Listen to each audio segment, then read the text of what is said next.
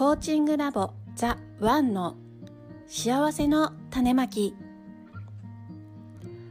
この番組は皆さんの内側にある幸せの種がすくすく育ち花を咲かせその種が誰かの幸せの種になる。そんな思いを乗せて愛のエッセンスをお届けします。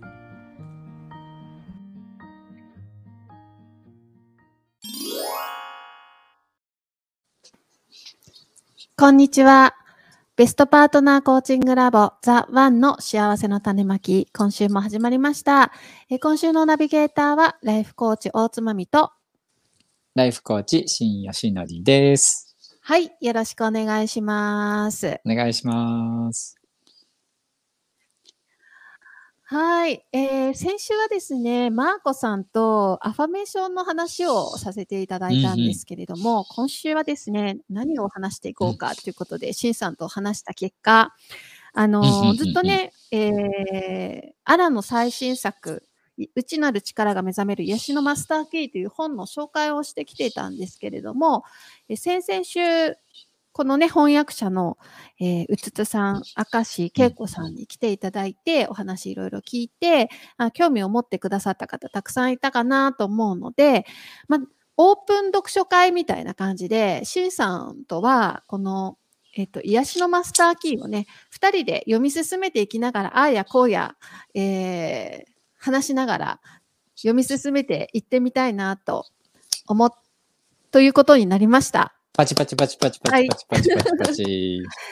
はい。ということでですね、えーまずは今日は、えーうんうん最初のね、前書きのところ、日本の読者の皆様へっていうところのアランの、えーメッセージのところからお届けしていきたいと思います。はーい。はい。ではせ、ね、えっと、どうしよう。私が読む？そうですね。あもしね、持ってる？持って、ん？はい。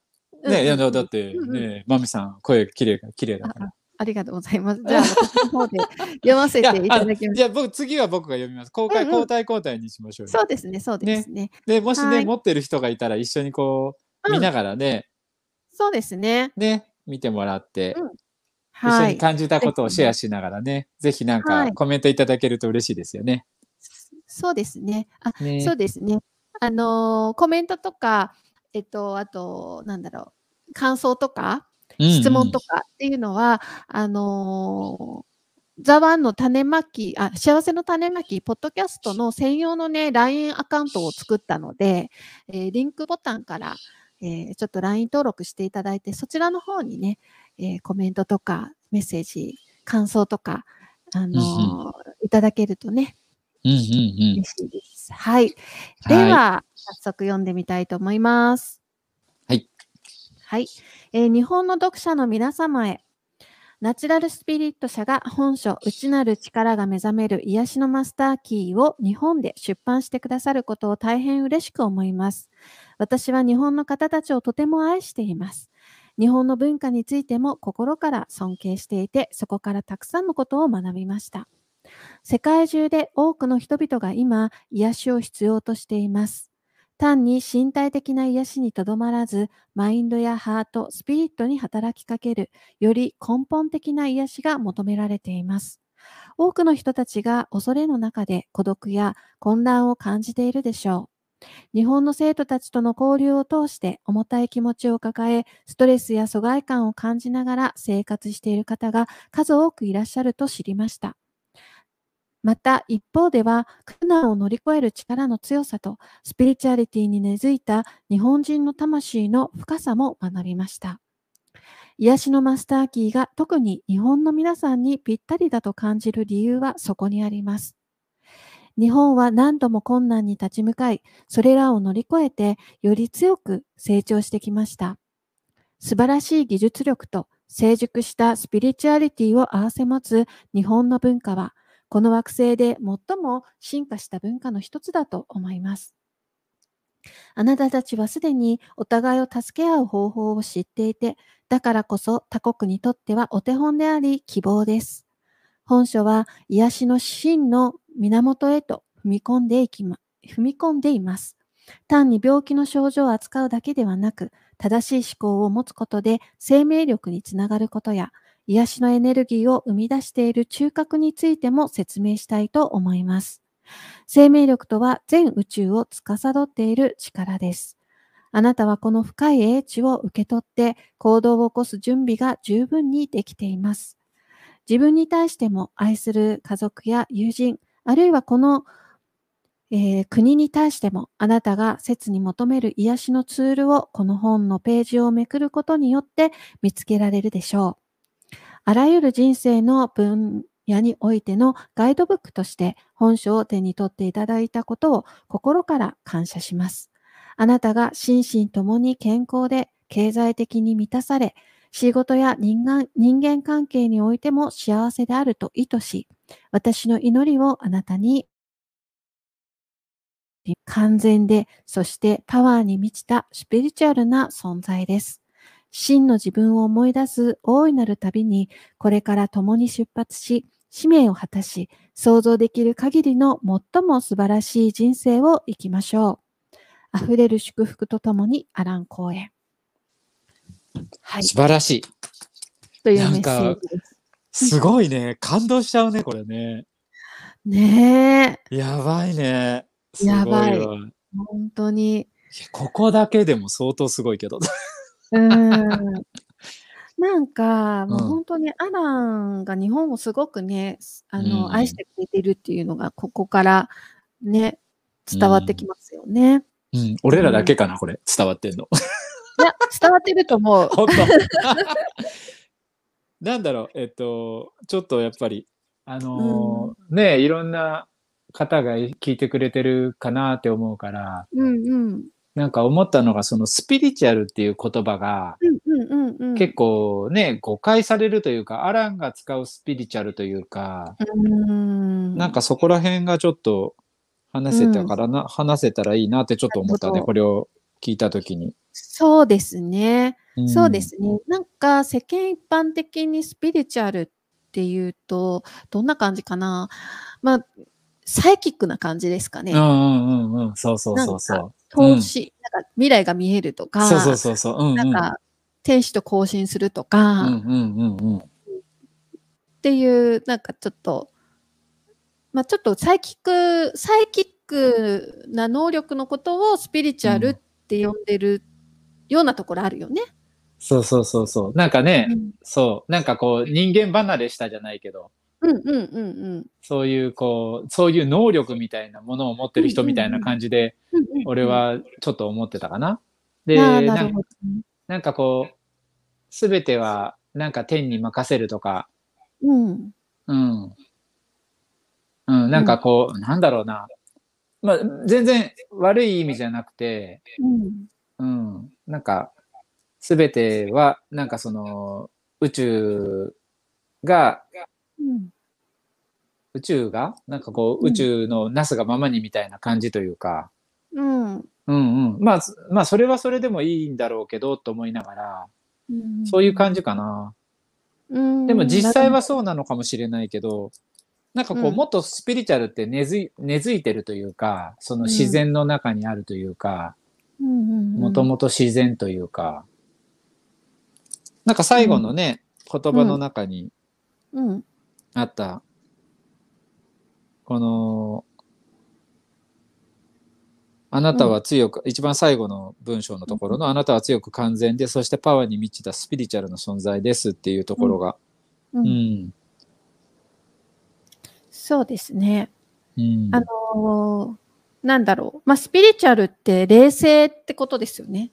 うんうんうん、冷あ静ね。のーうん日本語に直すと冷静っていうことなんですけど、だだったよね、確か。うんうん、そうそうそう、合ってる合ってる。うんうんうんうんで、そうそうそう。なので、私たちの、まあ、心と体と、まあ、精神と冷静で、あのなできてるっていうことで、うんうんまあ、その霊、なんていうのかな。私たちの存在自体が思っているよりも、で、大きい存在だよっていう、うんうんうんうん自然とも一つだし、まあ、それうん。こそ宇宙とも一つだし、一つだし、うんうん、そうそうそう。そう、なんか神様とも一つだし、みんなつながっって一つだしっていう、なんかそういうちょっと大きいスケールで、うんうん。あのー自分の今起こっていることを見たりとか、自分の存在とか能力とか、えっと、人生の意味とかを捉えていうんうん。くみたいな感うんじうんかなっ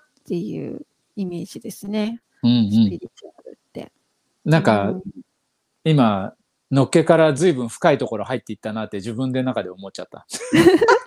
でもさ、この本さ、だってさ、うん。最初のと、うん。なんかパート1で新しい目で世界を見るっていんううんことなんだけど、もうはい一はい番初っ端から本当のあなたっていうところが一番、えそだね。そうっからですか？みたいな。そうそうそうそう。まずそう、なんかいろんな、なんかね、こう、ステップ踏んで、はいはいはいはい。あなたって、あなたのっていう存在、こういう存在ですよっていう、こう、うん。うんね、なんかもっと深くて大きい存在なんですよ、宇宙と一つなんですよ、自然とも一つなんですよっていうところに入っていくのかなと思ったら、もう初っ端からこっから入っていくみたいな、はい 初っ端からはい。本題から入っていくっていうところが、もうなんかこのアランの、うん。なんていうんですかね、あの、こう、パワフルさというか、そう揺るぎなさというか、今回のなんかそのコロナにの時に多分だ作った本だからなのか、うん。その時期的には多分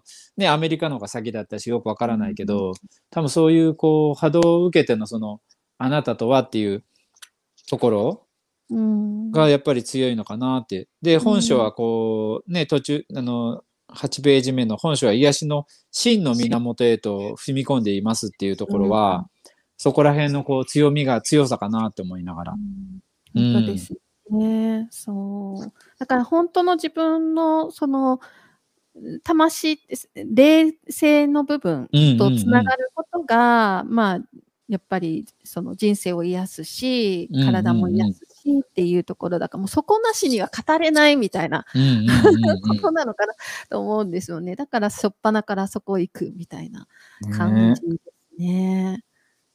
んそうです。ね。だからこう、これをこう、一番初め日本の読者の皆様へのところから、うん。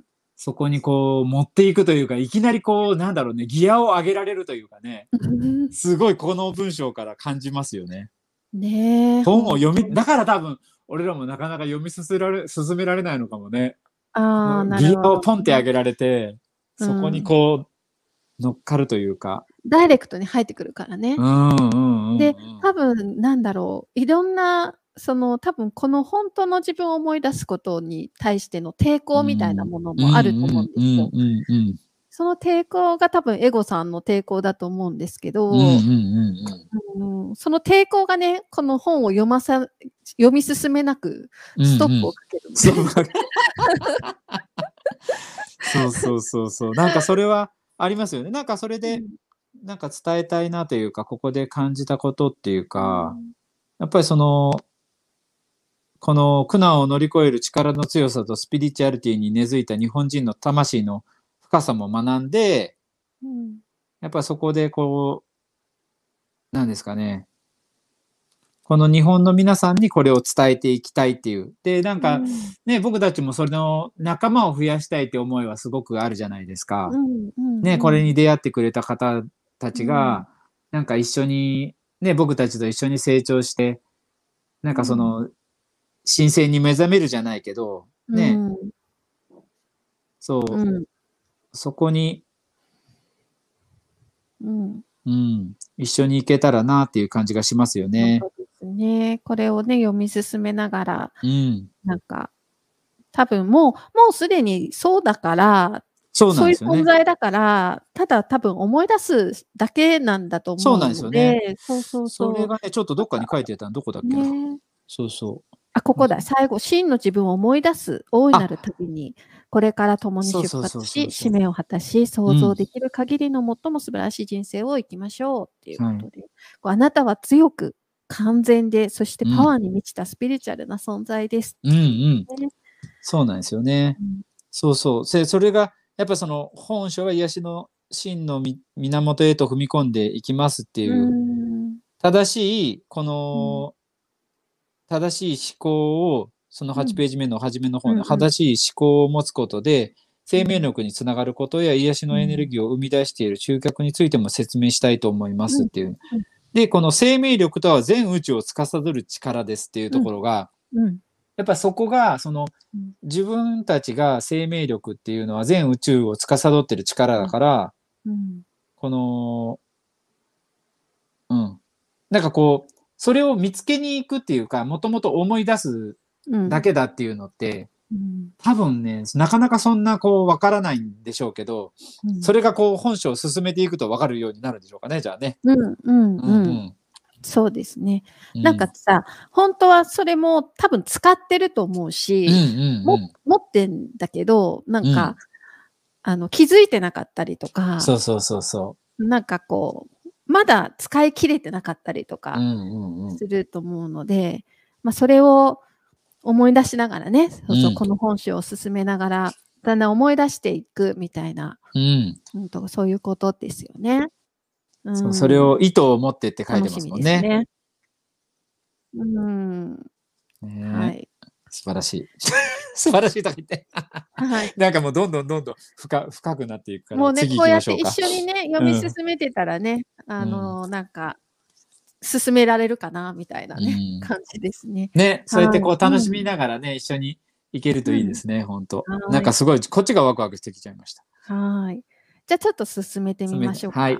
はい。じゃあ次は僕読んでもいいですか？はい。はいお願いします。はーい。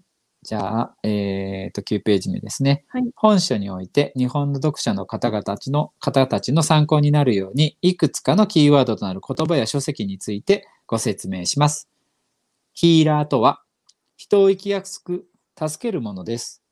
従来は医師や看護師、他の医医療のプロたちを指す言葉ですが、本書では霊気などのエネルギーワーカーたち、マッサージや指圧などのセラピスト、針や漢方薬、カイロプラティック、自然療法やホメオパシーなどの治療や医学に従事する、すなわち痛みを除去し、健康を維持するための訓練を受けた人たち全員を意味します。心理学者もまたヒーラーであり、教師や親もヒーラーとなり得ます。結局のところ仕事だけではなく、日々のやりとりにおいて、癒しの原理やスキルを使うすべての人がヒーラーです。友人の混乱した気持ちを鎮めてあげるのでさえ癒しの奉仕です。つまりは私たちは全員がヒーラーなのです。はい。はい。こうね、重要ですね。うんうんうんうん。みんながヒーラーだよっていうう。ん。うんうん。そうですよね。うん。うん。ということは、これはもう誰にが読んでもいいっていうね、そうそうそう。誰が読んでも気気づき、大きな気づきがありますよね。そう癒すのを仕事にしてる人だけじゃなくて、うんすべての人が読んでうんみる。よ読むことで、まあ、言えばヒーラーになれるってことじゃないですか？うんうんうんうん。確かにそうですね。うん。なんかコーチングも同じで、なんかコーチングってすごいこう、まあ僕とか前結構ビジネスみたいな感じで思ってたりもしましたけど、でもそういう側面もありますけど、このヒーラーと同じで、うん、結局その人と人との中で、そのお話を聞くっていうだけでも、それだけでもコーチングっていう風にうん、捉え直すというか、うん。そうすることで、なんでしょうね。その、概念というか、その、そこが変わってきますよね。うん、そうですね。そ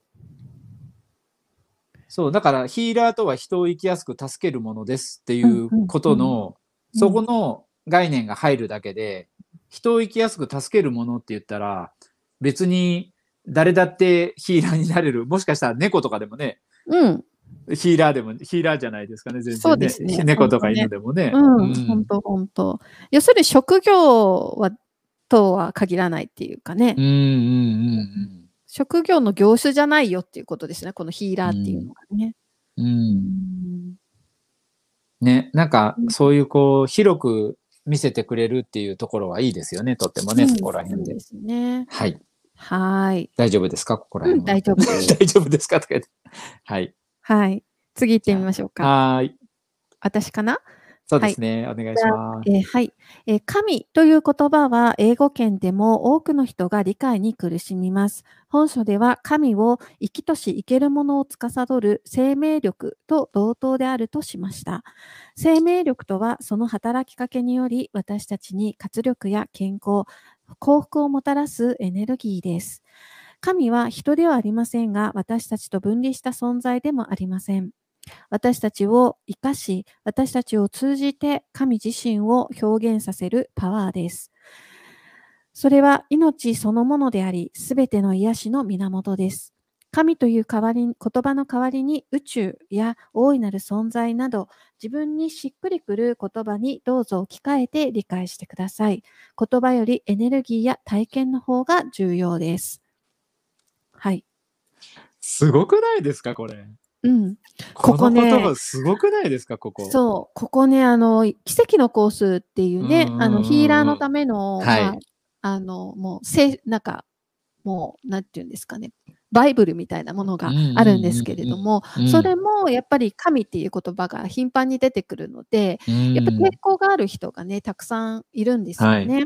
うんうん。で、なその、えっと、そう、だから、神、それ、そその奇跡の構図でも神っていうのを、そうそう、宇宙とか大いなる存在とか、うん。あ、と愛とか、うんうんうんうん。あとソース、源っていう意味のソースはいっていう人もいますよね。あワンネス意識って呼んだりする人もいるし、うん、なんかそんな感じで自分にしっくりくる言葉に置き換えてたらいいですよっていうことですよね。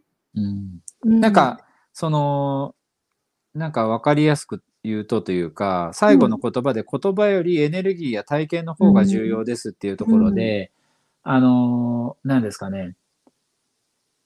えーっと、あなたの、なんかこう、例え、例えて言うと、うん。あなたのことが嫌いですっていうか、嫌いっていうのも、うん。ただの言葉で嫌いっていうのを、なん、か、まあパ、パパ嫌いとかよく言われるんですけど、うんうん。なんかパパ嫌いって言われても、うん本当に嫌いって言われるんだ。そうそうそう。今ちょっとスルーしかけた。そうそう。いや、全然スルーしてもらっていいんですけど、はいまあ、パパ嫌いとかうん、ね、そういうの言われるじゃないですか。うんうんうんうんでも、その、相手に対する言葉のエネルギーって多分ちょっと気づいてると思うんですよね、皆さん。うんうんうんうんなんか、その、だから大事なのは、そのうん出してる言葉とかうんじゃなくて、そのうん周りに漂う空気感だったり、うん周りに漂う、その、まあエネルギーっていう表現をしてますけど、うん。なんか分かりやすい、その時のこうニュアンスというかね、状況だったり、うん。多分いろいろあると思うんですよね。うん。そういうのが。そのうん、だからエネルギーがすごく大事ですよっていうのが、うん。そう、だから神という言葉を、その宇宙とか大いなる存在っていうのに変えてもいいですよっていうのは、自分がしっくりするっていうのは、その、何ですかね、その言葉を聞いて、なんかその、なん、なんて言うんでしょうね、エネルギーが高くなるというか、うんうんうんうんうん。そういうイメージですよね。そうですうね。ん。ほんとほんと。ここのね、なんか、う神ん。生きとし生けるものを司る生命力と同等であるとしましたってことで、まあその、うんうんね、活力や健康、幸福をもたらすエネルギーだっていうことなので、まあそれをイメージするような、うんうんうん一番うん自分にしっくりくる、あーそうですね。なんか、そのエネルギうんーを呼び覚ます。そうんそっちのエネルギーを感じるってことの方が大事だから、そうですね。もう言葉はどうでもいいよっていう。うんうんなんだったら玉ねぎでもいいぐらい。そうですね。確かに確かに。うんうんうんなんかそれがその場所であったりしますよね。だからその、あの、教会に行くとその神を感じられるとか、そういうのは結局そのエネルギーを感じられるからであって、だから、なんか僕がすごくそのおすすめしたいなと思うし、自分もそれをしたいなと思ったのは、この神という言葉はっていうところの、この文章の中の、うん。その、生きとし生きているものを司る生命力と同等であるものとしまし、あるとしましたっていう、ここの概念、ここからその、えっと、生命力とはその働きかけによりっていうところから、すべての癒しの源ですっていうところまでが、そのアラン、アランが今まで学んできた中というか、今まで受け取ったものの、その神としてるコンセプトというか、はい。概念じゃないですか、ここが。うんうん。だからそれをとりあえず自分にインストール毎日やってもアファメーションでもいいですし、そこにうんアファメーションして、そうすることで、これを、そのエネルギーの源としても持つことでもいいかもしれませんね。このじこの言葉自体に相当パワーがすごくありますよね。うん。そうですね。これ熱くなってる自分びっくりなんですけど。いや、これすごいですよ、この言葉というか、この文章。うん文章ね。この、この本ね、こうんたったこのね、ね、2000ちょっとぐらいでこのエネルギー出せるんだって思っちゃいますもん、僕。ねすごいですよ、それ。ってさ、うん。多分さ、あの、もちろんこのアランの、うん。アランがこうエネルギー込めて書いて文た文章だから、だうんうん。なので、このアランが書いてある、このアランの感じてるエネルギー、神というというか、この大いなる、このうんうんね、うんうん。神の、まあ、定義づけが、エネルギー、そこにある、アランが感じてるエネルギーと、なんていうのかな。まあ、それって、つまりは自分の本質的なものだから、自分の内側うんのそのエネルギーと、あの、シンさんの、そのうんうん神的エネルギーが、今すごいうんうん反応して、あの、そういうことか。う、そういうんことか。うんなと思うんですよ。だから、へーなんだろうな、周波数がそこに合ってるっていうことなんじゃないですか。シンさんの今感じてるエネルギーが、この文章から感じてるそのなんか高まりというか、その感覚っていうのが、もう、神とチューニングしてるっていうことなんじゃないですか？ねえいやだから本当にうんこの文章を自分の中にその取り入れることだけでも毎日その活力というかうん。毎日のその栄養になるというかねエネルギーになるなって。なんかあのうんえっと僧侶とか本当にその悟ってるというかそういう人たちってそ、のあんまりご飯とか一食しか食べなかったりほあんまり食べなくてもいいっていうじゃないですか。うん、なん、か、ああいうのって結局エネルギーをその食べ物から入れるか、多分そのうん宇宙から入れるかっていうか、うんそういうのの違いだけなんですって。だから、その、ね、いいものっていうか、いいもの、いい食べ物は結局そのうん。いいエネルギーを持ってるから、うん。その、結局エネルギーを食べるっていうか、うんだから、え水がよくそのエネルギーを転写できるっていうじゃないですか。うんうんうんうんだからそこら辺もその水だけでいいっていうのは、その、結局エネルギーを欲しいだけなんですよね、人間っていうのは。うんなんかちょっと深い、深いというか、うん深い話になってきたからあれですけど。はい。と思いました、そのエネルギーの源がうん神、大いなる一つの存大いなる存在とか神とか、まあ、宇宙とか言われてるよっていうことですよね。そうですね。うんうんうんいやー、いいですね。はい。はい。ということで次行きましょうか。はい。次行きましょう。次はい。行きます。はい。アファメーションとは、うん真実についての言葉であり、あなたがそれを考えたり、語ったりするとパワーを得られるものです。うん。正しい思考が表現されたもので、私たちを中立にし、バランスを保ち、偽りのアイデア、かっこ自分を、え？哀れで？哀れで不幸、し不幸せだとし、病的にし続けるようなアイデア、かっこ閉じるを正してくれます。うん。アファメーションはそれを語る人の気持ちを高め、新しい、もっと健全でポジティブな方向性へと目を向けさせます。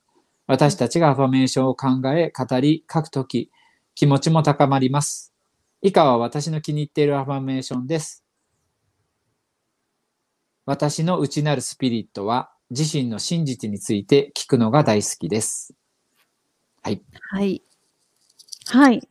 うん。アファメーションね、もうアファメーションについてはね、前回あの、そうね前回言ったって言ってました。めっちゃ語ったんで、めっちゃ語った。はい、よかったら、あの、ええうん、あの、また聞えいていただければと思いますけれども、そう、はい。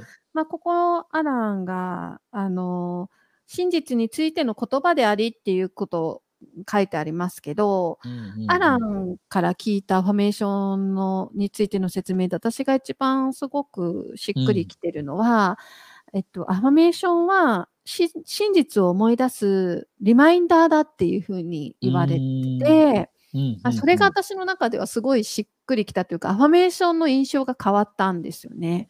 リマインダー？ん？リマインー、ダー、あの、うん。なんかほら、なお知らせ？お知らはいせっていうか、はいはいはいはい。なんていうのかな？はいうん。あの、忘れちゃうじゃないですか、すぐ。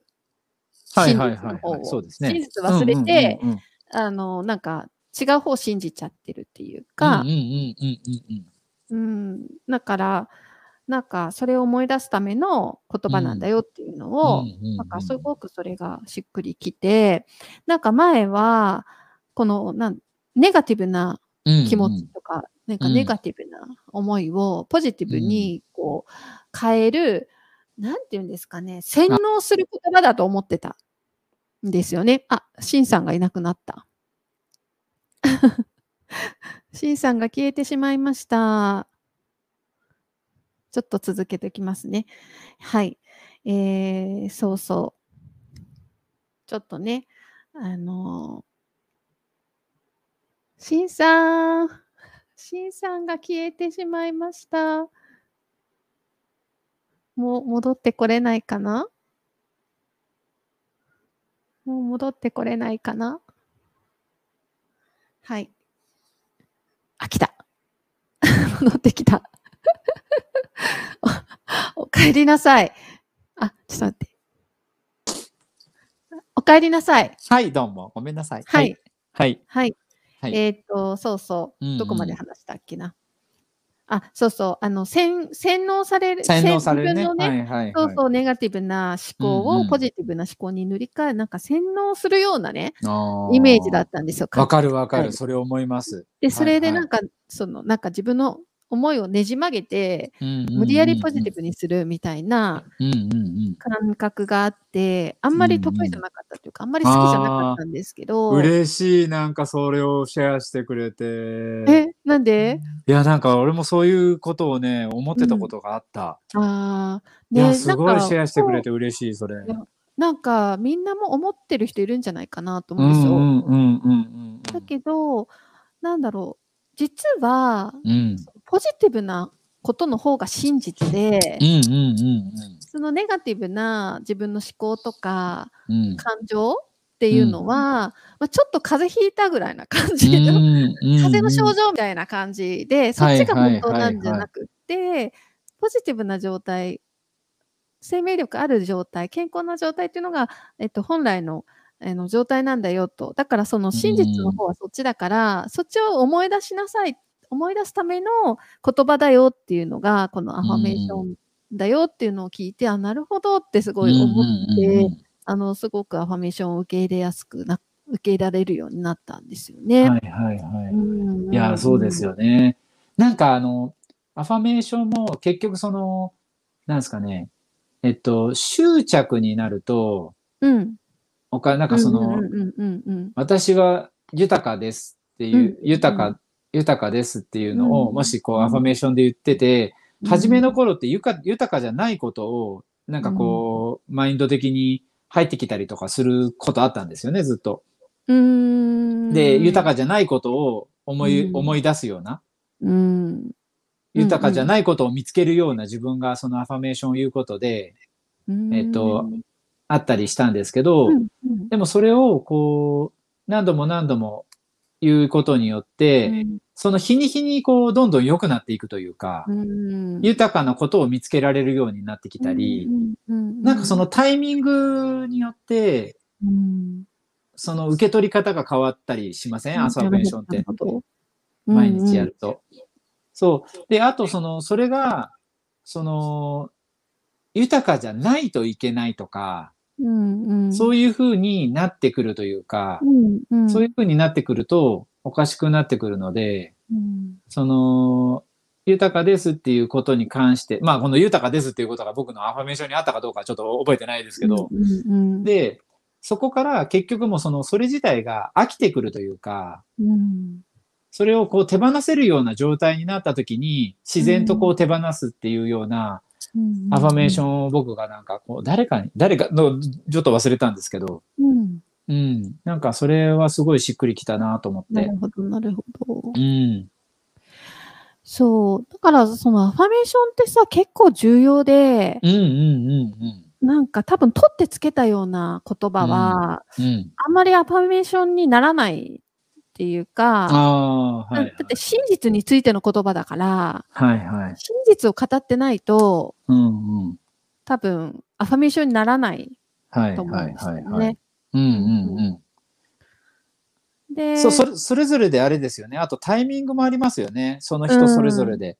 うん、お同じ言葉がその僕そのやってるアファメーションとかでうん、その時々というかその1年前ぐらいに同じようなことを聞いたけど、うん、でもなんか今はすごくしっくりくるけどその時はあんまりしっくりこなかったとか。あなるほど。うんうん。ありますよね、そういうのもね。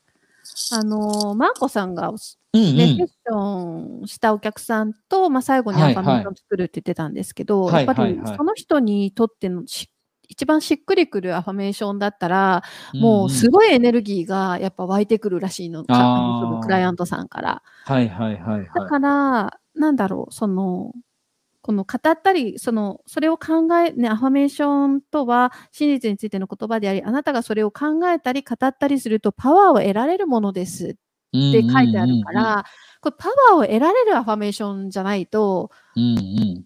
ちょっと、なんかちょっとしっくりこないっていうのはあるのかなっていう感じですよね。そうですね。そうそう。うんだから、まあ、そのアファメーションを考え、語ったりとかする、その、そうそうそう。なので、それがね、すごく重要だよっていうことだと思うんですけど、うんいいですね。うん。うん。それ、それについてもね、多分出てくると思うので、アファメーションの作り方とか、こういうアファメーションがうんうんうんうんいいよとか、はいだから、それって多分、ほんしあなたの真実はこうだから、うんうんうんそれをアファメーションすればいいんだよみたいなことなのかなと思うので、うんそれも楽しみですね。どんな風に出てくるかね。いいですね。うん、確かに確かに。じゃあ、はい。ここでマミさんのお気に入りのアファメーション一つ。私のお気に入りのアファメーション、うんえーっと、えー私は愛です。おー いいですね。私は愛です。うんうん。かな。うんうん私は祝福されています。あーうん。ですかね。あ、そう、私でもね、作ったのあ、あの、私、うんあの、メルマガにね、登録してもらったら、アファメーションの作り方っていう、あの、えっと、動画をね、はいはいえっはと、プレゼントさせていただいてるんですけどい。、えー、はい。あの、アファメーションね、私もそのやり方で作ったアファメーションあるんですよ。はいはいはいオ。リジナルのやつ。ええええ。ちょっとシェアしていいですか？お、どうぞどうぞ、ぜひぜひ。でもね、これね、あの、長いから、うん。見ないと、見ないとね。もうアファメーションといえばマミさんでしょうって感じですよなんね。そう、なんでかな？なんでなんで？この間もね、言われたの、あの、なんだっけ、あの、マーコさんから。ええうん。いや、毎日アファメーション出してるたりするからじゃないですか、あやっぱり。そっか、そっか、うんそういうことか。アファメーション。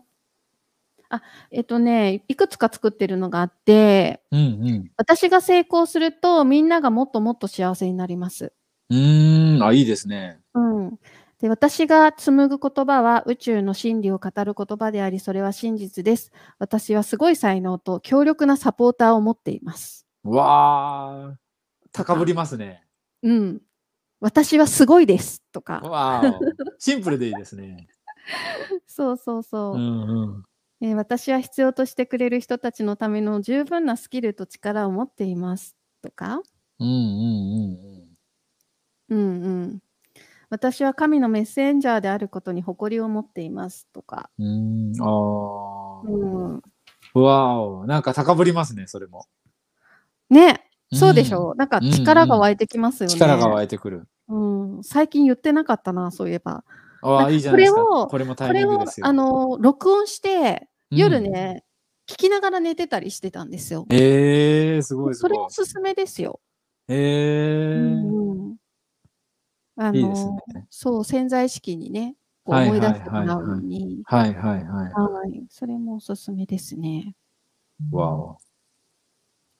はい。はい。そんな感じです。はい。ありがとうございます。はい。じゃあ次の言葉の説明ですね。奇跡のコースについての説明があります。えっ、と、奇跡のコースは、えー私たちにスピリチュアルな目覚めを促す自己学習について書かれた書籍です。奇跡や癒しについての原理を説明するテキスト、学習者の人生にその原理を生かし実践していくための365日分のワークブックと教師のためのマニュアル、えーによって構成されています。奇跡のコースには主に許しやあ許しや自自らを傷つけるものからの解放、そして自らが霊的な存在として完全であり、神性を持つ自分に目覚める必要性が書かれており、愛を遮る幻想を癒すために人間関係がいかに重要かにも触れています。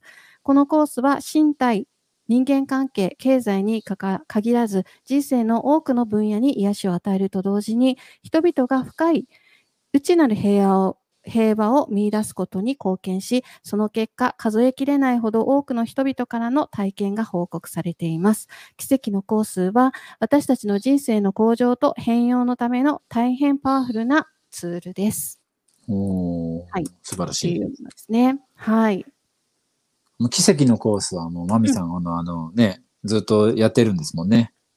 そう、奇跡のコースはですね、あの、アランの、もうまず、アランが奇跡のコースのティーチャーであるっていうことで、その、もうずっとね、何年も何十年も実践されているのがアランなんですけど、うん。だから私たちのコーチングのベースにも奇跡のコースの、あの、やっぱり考え方が色濃く出てるというか、うん。もうこれがベースになってるなっていう感じですね。うん、で、この360、そう、でね、テキストがとにかく難解なんですよ。うんうん、なんか聞きますよね。うん。もうね、本当に意味がわからないっていうか、難しすぎるって思うので、365日のワークブックっていうのがあるんですね。で、このワークブックを今、えっと、まあ、ライフコーチの仲間、まあベストパートナーのコーチングラボのライフコーチ仲間、でうんうんうんえっと、毎週水曜日と日曜日の夜10時から、クラブハウスの方で、うんえっと、勉強会をやってるんですよね。うんうん。はい。あと、私がは、えっと、毎朝、朝ライブで一つずつレッスンやっていってるんですけど、今ね、レッスン233まで来ました。え、朝ライブの方365日分の？はい。すごいじゃないですか。めっちゃ、めっちゃインストールされてるじゃないですか、じゃあ。いやいやいやいや、これもう本当に一、これ、この奇跡のコースする人って、もう何巡もしてるから。何それ、すごいな、それ。一俺一回やって終わりじゃないんですよ、これ。あの、俺じ自己学習なんで。えーそう。このアランの奇跡のコース、一番、今までで一番優しい奇跡のコースあるじゃないですか。はいはいはいはいはい。これ、持ってるんですけど、うんいまだに読めてない。これじゃないんですよね、ワークブック。それじゃないですね。あの、原本の方ですね。だけど、世界的なスピリチュアルリーダーの人たちのバイブルって言われていて、もうみんなこれ奇跡のコースやってる方たちが今世界で活躍されてるらしいんですよ。うーん。なので、みんなでやってるところです。はいはい。いいですね、はいその試み。うん。あの、愛と癒しについてうーん。書かはいれていて、あと、許しとか、はいはいはい。はい。うーんすごくね、愛に満たされるっていきますよ。じゃあもし興味がある人はね、そっちの方に。はいちょっとね、はい。やってみてください。はい。はい。ありがとうございまありすが。とうございます。こんな感じですかね、今そう、日はね。こんな感じでいいですね。で、次回からちょっと、あの、ショーの方にね、入っていこうかなと思うんですけど、この間、うんうんああの、うつつさんが来てくださって、翻訳の。はいはいはい、はい。でね、後書きをさ、あの、後書きを、に書いたけどとかいう話をしてたじゃないですか。はいはいはいはい。で、後からね、このうつつさんの後書き読んだら素晴らしかったんですよ。えー、なので読んだけどな、俺も。今回、はいはいちょっと最後に後書き読んで、うん。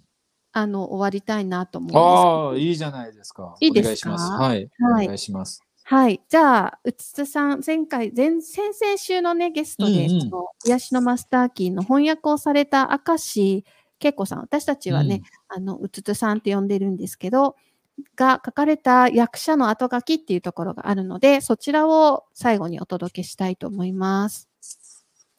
はい。役者後書き。アランのコーチングセッションを初めて受けた時のことを未だに鮮明に覚えています。当時母が病を抱えて福岡で暮らしていましたが、私は東京に住んでいました。母と一緒に住むために東京を引き払って帰る、東京を引き払って帰る決心がどうしてもつかない罪悪感いっぱいの私にアランはこう言ったのです。真の愛の体験はボディでするものじゃなく、ハートとハートでするものなんだ。君のお母さんが本当に知りたいのは、君が近くに帰ってくるかどうかではない。君がお母さんを愛しているかどうかだけなんだと僕は思う。その場で号泣し、その夜、母に思いを正直に伝えたのを昨日のことのように思い出します。愛していますという日本人にとって恥ずかしさを伴うこの言葉を勇気を出して発した途端に母も泣き始め、私たちの間にあった見えない壁がその場で消えたのです。健やかさ、健全性、この言葉を口に出すとき、まるで青空の下に立っているような清々しさを感じます。これらの言葉の響きには静かで強い落ち着いたエネルギーが宿ります。本書でアランが繰り返し教えてくれる健やかさと健全性、そしてそれをもたらす癒しとは、恐れから解放されて自分らしさを回復することだと私は感じます。母に愛していると伝えた瞬間は、私にとってまさに母との関係を回復し、自分を回復した瞬間でした。そして罪悪感から来るイライラと自己嫌悪の繰り返しのようなお互いの日々をあっという間に本来の姿へと正してくれた癒しの瞬間でもありました。癒しは伝染します。との言葉の通りに癒しが広がっていったのです。人生はな綱渡りのように感じる時があります。すぐに落ちてしまうから何かをやり損なわないように用心深く進んでいかなくてはならないと感じる時があります。しかし本書はそんな私たちに人生は広い道の真ん中を大手を振るって歩いていいのだと教えてくれます。綱渡りこそが偽りであり、綱も深い谷も最初からないのだ。綱渡りの現実を選んでいるのが私たち自身だとしたら、風邪をひかないように、失敗をしないように、雨の日には頭痛にならないように、難々にならないように、と、そろりそろりと生きていることを、自体をやめてもいいのだとしたら、どんなに気持ちいいでしょう。青空を見ながら気持ちの向くままに歩いていいのだとしたら、どんなにか素晴らしいことでしょう。しかし、その反面、そんなに幸せでいいのだろうか？もっと頑張らなくてもいいのだろうか？と私はまた思ってしまいます。ですが本書は何度も肯定してくれます。それでいいのです。と。もともと持っている幸せの権利を、健康の権利を思い出しなさい。堂々と自然な姿に戻りなさい。と何度も何度も根気強く納得させ、自分の人生の主導権を握るようにと励ましてくれるのです。愛をまっすぐに表現した時の気持ちよさは、きっと誰もが味わったことがあるでしょう。恋人に愛を伝えるだけではなく、子供を抱きしめた時、素直に過ちを認めて謝れた時、ありがとうと目を見て口にできた時、さほど難しいことをする必要はなく、心地よさに正直になって選択していけば、癒しの源泉となる愛を救い取るチャンスは日常にいくらでも溢れていると本書はシンプルに教えてくれました。愛を表現するのは難しいことではない。なぜなら愛こそが私たちの本質なのだからと本書は伝えてきます。健やかであるために、まず私たちはただ正直に自分へも他者へも自然に愛を表現すればよいのかもしれません。自分がすでに持っている愛を心から信頼すればよいのかもしれません。本書が届くべき方たちのもとへ届けられ、読み返されることで、一人でも多くの方が内側にある癒しの力に触れていただけることを心から願い、いつもその深い英知からの大いなる愛と学びを与えてくれる著者アラン・コーエン氏、そして彼の最愛のパートナーである D さんに愛と感謝を送ります。お二人との出会いは私の人生のギフトであり、祝福に他なりません。また、いつも相談に乗っていただき、快く本書観光の機会を与えてくれたナチュラルスピリット社の今井社長にも深く感謝します。はい、ここからは感謝の言葉が書かれています。そして、えー魂と魂を通して常に温かい癒しのエネルギーを私に送り続けてくれている今は亡き両親にも心からの感謝と愛を送りたいと思います。皆様どうぞどうもありがとうございました。明石恵子おー素晴らしい。というメッセージでした。感動、感動しますね。めっちゃ。うん、うんなんだろう、すごく、なんかここにこの本のすべてが集約されてるなっうて。思ったので、まあ全部読んでないけど、うん そっかこういう本なんだっていうのいやがー、すごいですよそね。翻訳したこのね、うつつさんのね、メッセージから受けて取れるので、はい。なんか、こう、それをね、この本を一緒に読み解きながら、うん受け取っていけたらいいなっていうふうに思いますね。なんか僕が一番初めにこう、一番っていうか、その、ここで受け取ったのが、うんうん。なんかその初めのところの、アランのコーチングセッションを初めて受けた時のことをっていうところで、うんなんかそのアランが、うん。その罪悪感いっぱいのつつさんに、うん、その真の愛の体験はボディでするものじゃなく、ハートとハートでするものなんだ。うん、君のお母さんが本当に知りたいのは、君が近くに帰ってくるかどうではない、君がお母さんを愛しているかどうかだけだと僕は思ってうん、言ったじゃないですか。うん。この僕は思うっていうのは愛メッセージというか、私からのメッセージうん、なんですけど、このコーチングのその、アランのコーチングの奥深さっていうのが、うん、なんかここに出てきてるなって思ったのがあって、うん、なんか、あのーアランとのその、えっ、と、講座の中で、まあ6ヶ月のあの、ライフコーチの講座があるじゃないですか。はい。あの中で、うん、あのー一度アランにうん、あのー質問したことがあって、うん、それというのは、なんかその、一回その、セッションを、公開セッションみたいな形でやっうん、ていただいたことがあって、うん、同じようなことがあったんですよ。うん、なんか、すえっと、なんですかね、そういうこと、なんかこの困ってる、困ってるというか、自分がそのフラストレーションを抱えてるっていうことがあって、うん、で、で、そのことに関して、いや、こういうことは、まあ、こういうことだと僕は思うっていうことを言ったんですよね。うん、うん、うん、その時に、なんかそれはアランだから言えるんじゃないかと思ったんですよ。うん、なんかうんうんう、ん。アランという存在というか、うん、アランがそのいろんなことを、ま、なんかこう学んでて、まあいろんな本を出してて、まあスピリチュアルリーダーとして言われてて、うん、だから結局その裏には自分には自信がないからその言葉は言えないっていうことを多分自分は言い言い言いたかったんですよね、多分。うん。言いたかったってなるほど今振り返るとですよ。はい、はい、はい。うん、うん、そう。だけど、うん、ここの本質っていうのは、うん、その、このうつつさんと深くつながってるってことだと思うんですよね。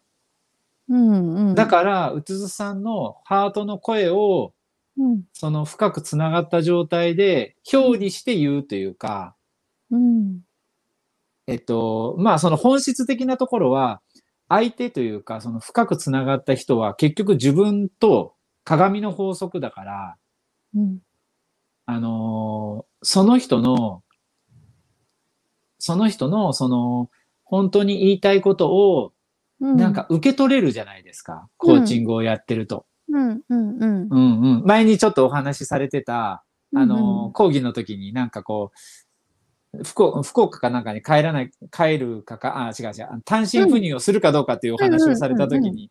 言ったのと同じで、うん。うん。うん。そう、だからそ、そこがこう、本当にあなたが言いたいことはというか、うんうんそれをこう、素直に、素直に出すというか、うん私がその媒介としてというか、うんそれを出せるっていう、なんか伝わ伝わりきれないですかね。まとうまくまとめてください。いきなり振るみたいな。あのね、アランは、うんあのーもう本当に、なんだろうな、あの、時々容赦がないなと思う時があるんですよ。おー。はい。なんだはいはいなん。か、あの、オープンコーチングをしている時も。はいはいはい。はい。で、何に容赦がないかっていうと、その人の中の愛の部分を掴んだら離さないっていう。容赦がないはいなって思うんですね。で、それはなんかその、なんだろうな、まあ、講座の、私たちの、えっと、7期の時に、えっと、まあ、オープンコーチングになった方、何人かいたんですけど、はいはいはい。やっぱり本人はき自分がその相手を愛してるってことをまあ分かってるし、あの、思ってんだけど、まず自分自身でそれを認めてなかったりとか、あえっと、気づいてなかったりとか、その愛を違う形で表現しようとしてたりとか、はいはいはいはい。それはなんか相手を思ってこう言ってたりとか、その愛が心配っていう形で出てたりとか、うんっていう風になっていて、多分、うつつさんも、その、お母さんが心配、お母さんのの愛が結局、その、なんていうのかな、そばに行くっていうことで表現しようとしてたんだと思うんですよね。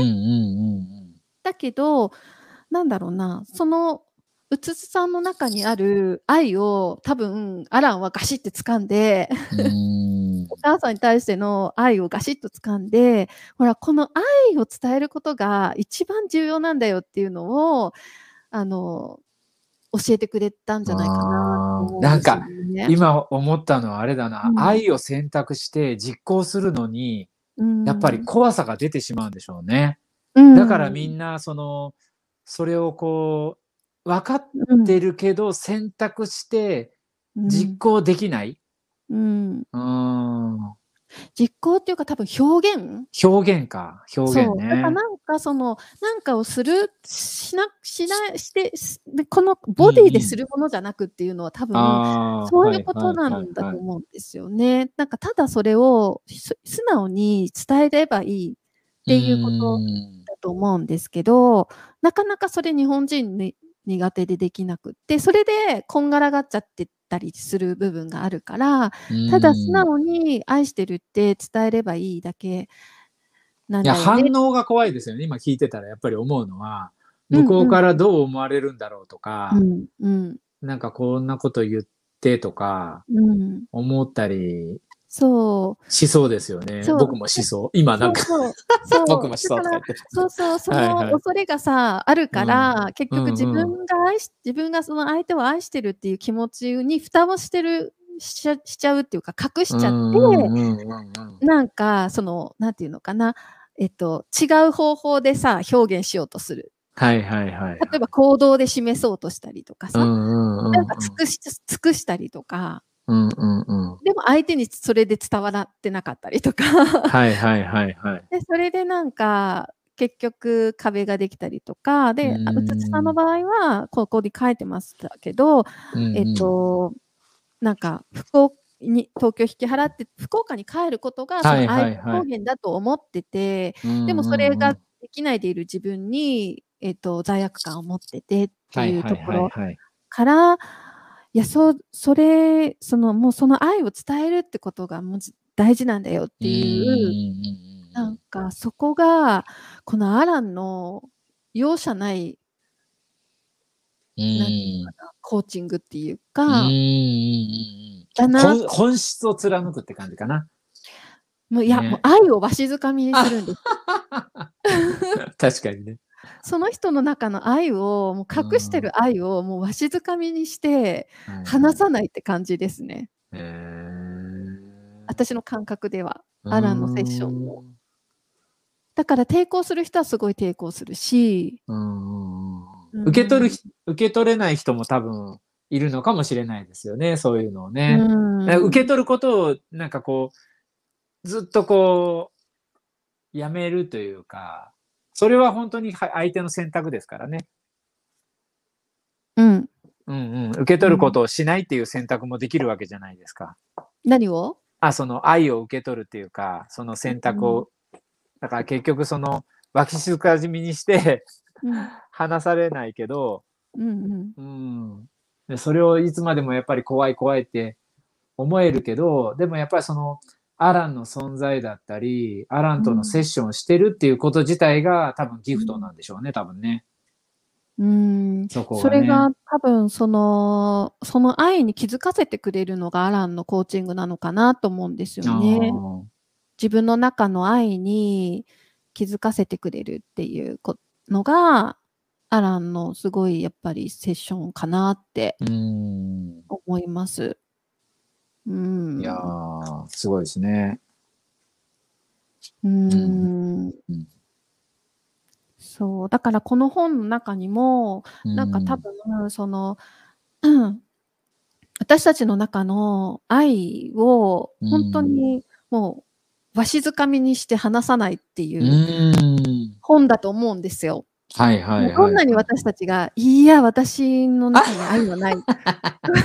どんなに隠そうとしたり、認めようとしない自分がいるわけですよ。自分が愛の存在だなんて、自分の中に愛があるとかうん、誰かに対しての愛とか、自分という存在自体が愛だっていうことを、私たちってもう、かひた隠しにしてるので、自分自身に。はいはいはいはいなんかそれをなんかわしづかみにして、ほらみたいな。うんうんうんだからっていう、あの、はいはいはいあなたはこんなに力強くて、こんなに素晴らしい存在なんだよ、ほら見なさいみたいな感じに、多分、なんじゃないかなって思います。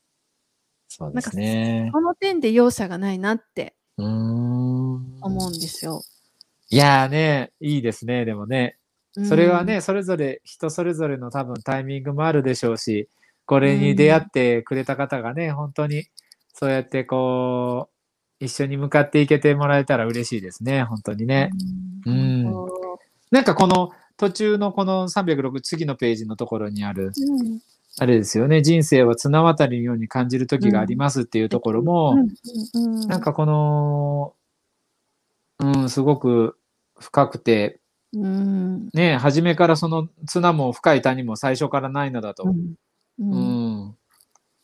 本当になんかこう、本当に。そうだなって思うことを、なんかまだまだやっぱりその、なんですかね、うつさんも言ってますけど、うんなんか青空を見ながら気持ちの赴くままにあ歩いていいのだとしたらどんなにか素晴らしいことでしょうって。で、その反面、そんなに幸せでいいだろうかと、もっと頑張らなくてもいいだろうかって、なんかこう、繰り返し繰り返しまたこう、これもリマインドのように戻ってくるじゃないですか。うんなんかこでもなんか、何度となく肯定してくれますって、それでもいいのですと。うんううんん。本当そうですね。うんなんかこう、なんですかね、僕も学んでてというか、なんかいろいろね、こうやってこう、繰り返し繰り返し、いろんなことをやっていきながらも、なんかふとまたこう落ち込む時があったりとかね、あなん、かと思う時もありますけど、まあそれでもいいって思いながら、うん。うん。とうとうと自然な姿に戻ります、戻りなさいと。うん。何度も何度も根気強く納得させ、自分の人生をしの主導権を握るようにと励ましてくれるのですっていうの、うんうんうんなんかね、いいですよね。うんこう好きですね。この、もう、うんなんか、ずつさんの文章がすごく素敵いいです。ね。うねん。いや、楽しみですね、これからがね。はい。とはいいうこ。とでね、はいあの、少しずつね、読み進めていきたいなと思いますので、また、はいあの、お付き合いいただければと思います。はーい。はーい。ということで、えーもうね、1時間ちょっと喋ってますので、いやーねこの深い深い。辺で終わりたいと思います。はーい。どうですか？こう、ちょっとね、読んでみて。うん。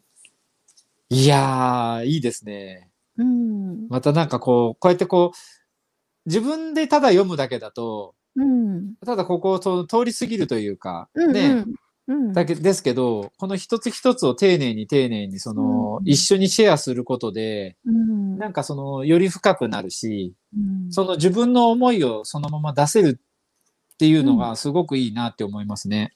本当ですね。うん。本当本当。なんか引っかかるところとかね、ピンとくるところもま、またそれぞれ違いますしね。そうですね。はい言葉はい。から受け取るものも違うし、うん。ぜひね、なんかそういうのこう楽しんでもらえたらなと思います。はい。そして、もしね、今日のこの放送を聞いて、なんか感じることとか、あの、思ったこととか、うんうんそれから、え、ここはさ、こうじゃない？みたいなうんのとか、うんうんうん 全然いいですよね。そうそう、んんあとなんか質問とかありましたら、えっ、と、この番組のね、えーリンクボタンを押していただくと、えー LINE、公式 LINE あのにつながりますので、そちうんうんらちょっと登録していただいて、メッセージであの質問など送っていただけると嬉しいです。はい。これ何？ぼポポチンと押すとリンクに進むっていうのは、ポッドキャストのところで押すとってことなんですね。ポッドキャストのね、多分ね、えっと、設定してあるので、番組の、えっと、説明のところに行くと、ああ、えっとそこからいけるんですねボタン。がね、多分あると思うんですよ。はいはいはいはいあのエピソードのウェブサイトみたいな。感じであの、それぞれね、あの、iPod のポッドキャストを使ってる方もいれば、なんかいろんな媒体で見てる人がいると思うんですけど、うん一つだけリンクボタンがね、つけられるんですけど、へそこにーそれをね、あのー LINE の登録のやつにしときますので、ははいい。そこにこうちょっとね、もうすこう登録してもらって、コメントとかメッセージとか、えー送っていただけると嬉しいです。はい。はい、ありがとうございましたあと、この読書会もやってるのでね、そのお知らせとかもね、あのー行くこともあると思います。はーい。はい。ということで、えー今日、今週も最後まで、あの、おおお付き合いいただいてありがとうございました。ありがとうございました。ははい。お相手は、えーライフコーチ大つまみと、い。ライフコーチ、ちゃんと言えるのがライフコーチ、新吉典です。はい。えーまた来週お会いしましょう。さようなら。さようなら。ありがとうございあます。りがとうございます。この番組はあなたの幸せを願いベストパートナーコーチングラボザ・ワンがお送りしました。